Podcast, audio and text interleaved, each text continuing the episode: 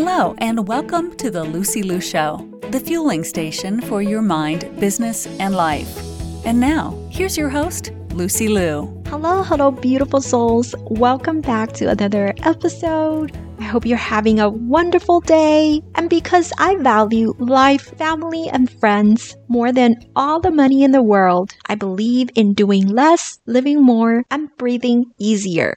May you live the life doing what you want and being with who you love.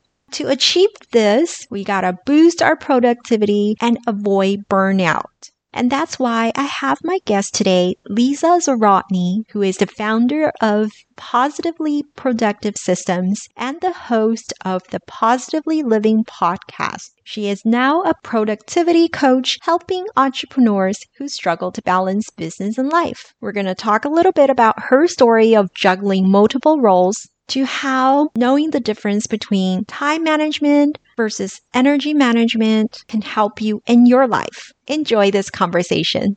Welcome to the show, Lisa. Thank you, Lucy. I am delighted to be here. Awesome. So, what is your definition of being positively productive? I am so glad you asked that because we hear the word positivity so much. And I even did a podcast episode on toxic positivity where we can take it too far. So I'll tell you right now, that's not what it is. It's not about only being positive and all good vibes all the time.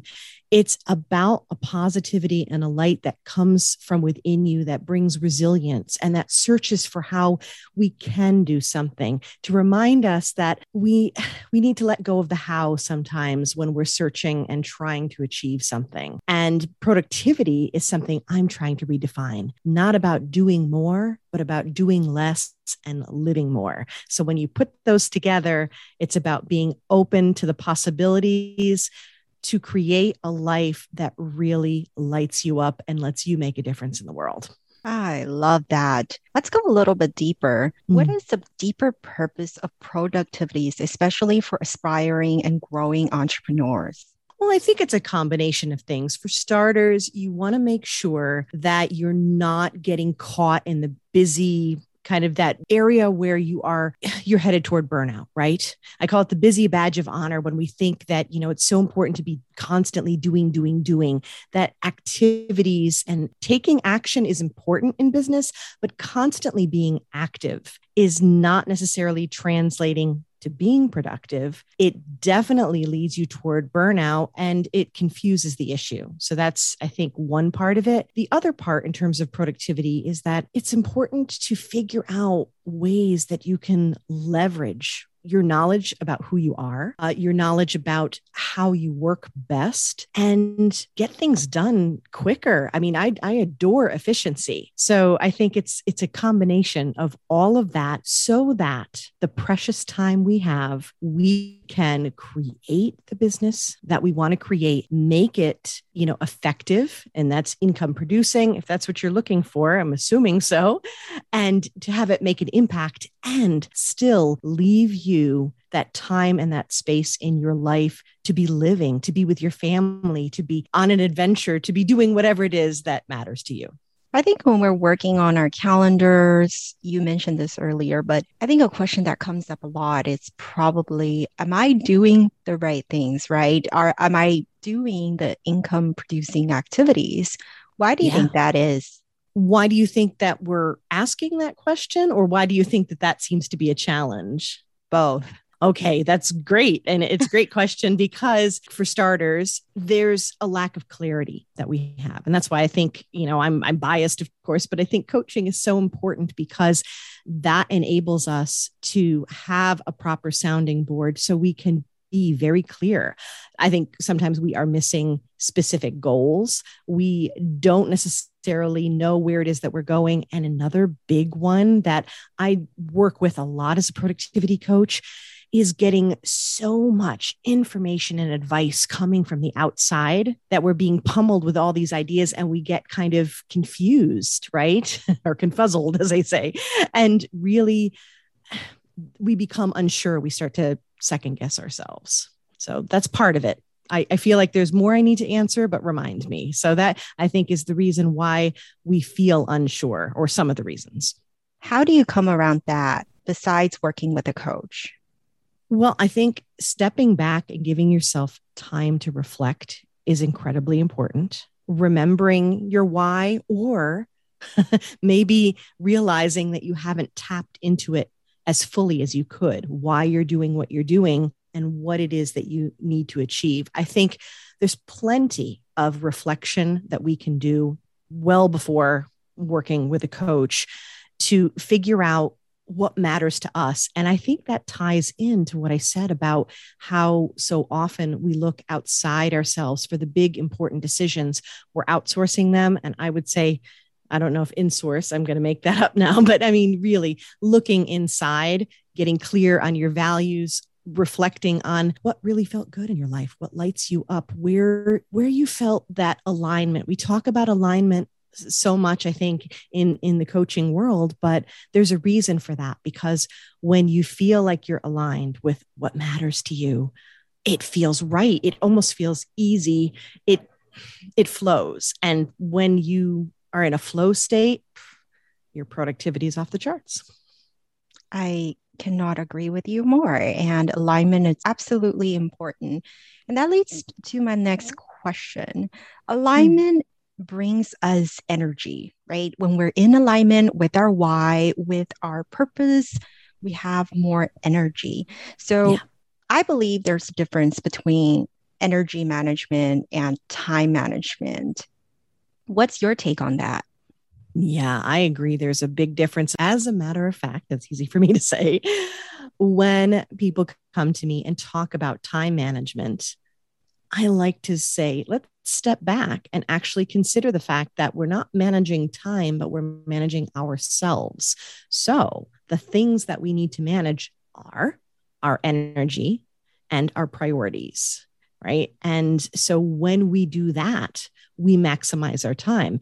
And for me, energy is the big one. And I love saying energy management versus time management. And you can think of examples right now where you may have been absolutely exhausted and you didn't think you could possibly get something done. And then you stopped, you took a break, you did something super fun that you just absolutely love, or someone gave you some feedback that just absolutely lit you up and got you all excited, or you did something like for me, having a conversation with you today, you know, like I'm going to be so productive after this conversation because I'm going to be absolutely energized. So after you've done something like that, that really just gets you going, you know, or gets the ideas flowing, think about tackling any kind of project after that and how much better and faster you are at it. And that's energy management. I am nodding my head over here and smiling because I know after our conversation, poof, my day is going to be even more amazing. So true. I can't I can't wait. I already have a list ready to go of things I want to be doing and and I can feel myself just lifted up. And and and conversely if you think about things that really drain you or maybe time that you've spent with people that have drained you and then you try to tackle any kind of task think about you know how difficult that is. Suddenly even something that you're quite competent at feels like you're slogging through it. Again that's an example of energy management in the other direction so was there a time in life where you did not manage your energy correctly that led you to start your business yeah, very much so. I was a caregiver for my mom who had Alzheimer's, and I was also pregnant uh, with my son and then my daughter, and I was caring for all of them. And I, I had this expectation, and, and I think we do this so much, and I think we do it especially as women and nurturers, where I felt like I needed to give everything I had to them, and that's something I advocate now. Is that yes, be giving, be nurturing, uh, but don't do it to your detriment. And I did. And yeah, my my energy was absolutely drained, and I was still trying to give. And I feel blessed that I was able to come out of that to learn some huge life lessons and then be able to share them with others now. What's your top lesson learned through that experience? Self care is not optional. I just can I drop my mic now? I mean, it's yeah, sounds, say that again. Yes, self care is not optional. I thought it was. And I think we mean well when we do that. we want to be, you know, self-sacrificing. It sounds like a beautiful thing. I promise you, it only gets you burnt out. And then where does that leave everyone else? Giving all of yourself without taking care of yourself doesn't make you a better caregiver in any sense of the word, a better, you know, helper, whatever it is that you want to be, whoever you want to give to, whatever you want to do. Uh, you know, ignoring your own needs doesn't make you better at it. Absolutely. It's essential. It's a non-negotiable. Exactly. Self-love is I mean, my priority. Self-care is my value. It's it's your definition of saying how much you love others because you love yourself. Absolutely. And when you love yourself, you you also show up differently for others. So if it matters to you to be a caregiver, to be a nurturer, you'll be better at it actually when you learn how to love yourself and you make yourself a priority. But of course, as entrepreneurs, there are still those days when we know, we just know our energies a little bit on the low battery side, right? What do you absolutely. do now to reset yourself? One of my favorite things to do, and it sounds cliche, but it works for me, is nap. I absolutely I will take 10 minutes. And remember too that when we say napping, sometimes people think, "Oh, I'm going to have to, you know, fall asleep, and I, I don't know if I could get up." And I, you know, it, it, they make it complicated, and all of this can be so very simple. Sometimes lying prone and closing your eyes and deep breathing, not even meditating, not even falling asleep, for 10 minutes can make a huge difference in calming the body getting us out of the stress response. And i use that but i actually i set a timer. I usually go for about 20 to 25 minutes if i need a quick burst. If i'm so drained that i realize I, I can see that i'm not functioning properly which will then put me in a position to make more mistakes which is opposite of the productivity that I want anyhow. And I can take the time. I will go for a much longer nap, like 90 minutes. And that's if I'm sleep deprived. But yeah, that's one of the first go tos because I know myself and I know that rest for me and, and feeling rested and refreshed is critical to showing up properly. Absolutely. I'm a total napper. That's the whole point of being in a business yeah. where you get to design your life, right?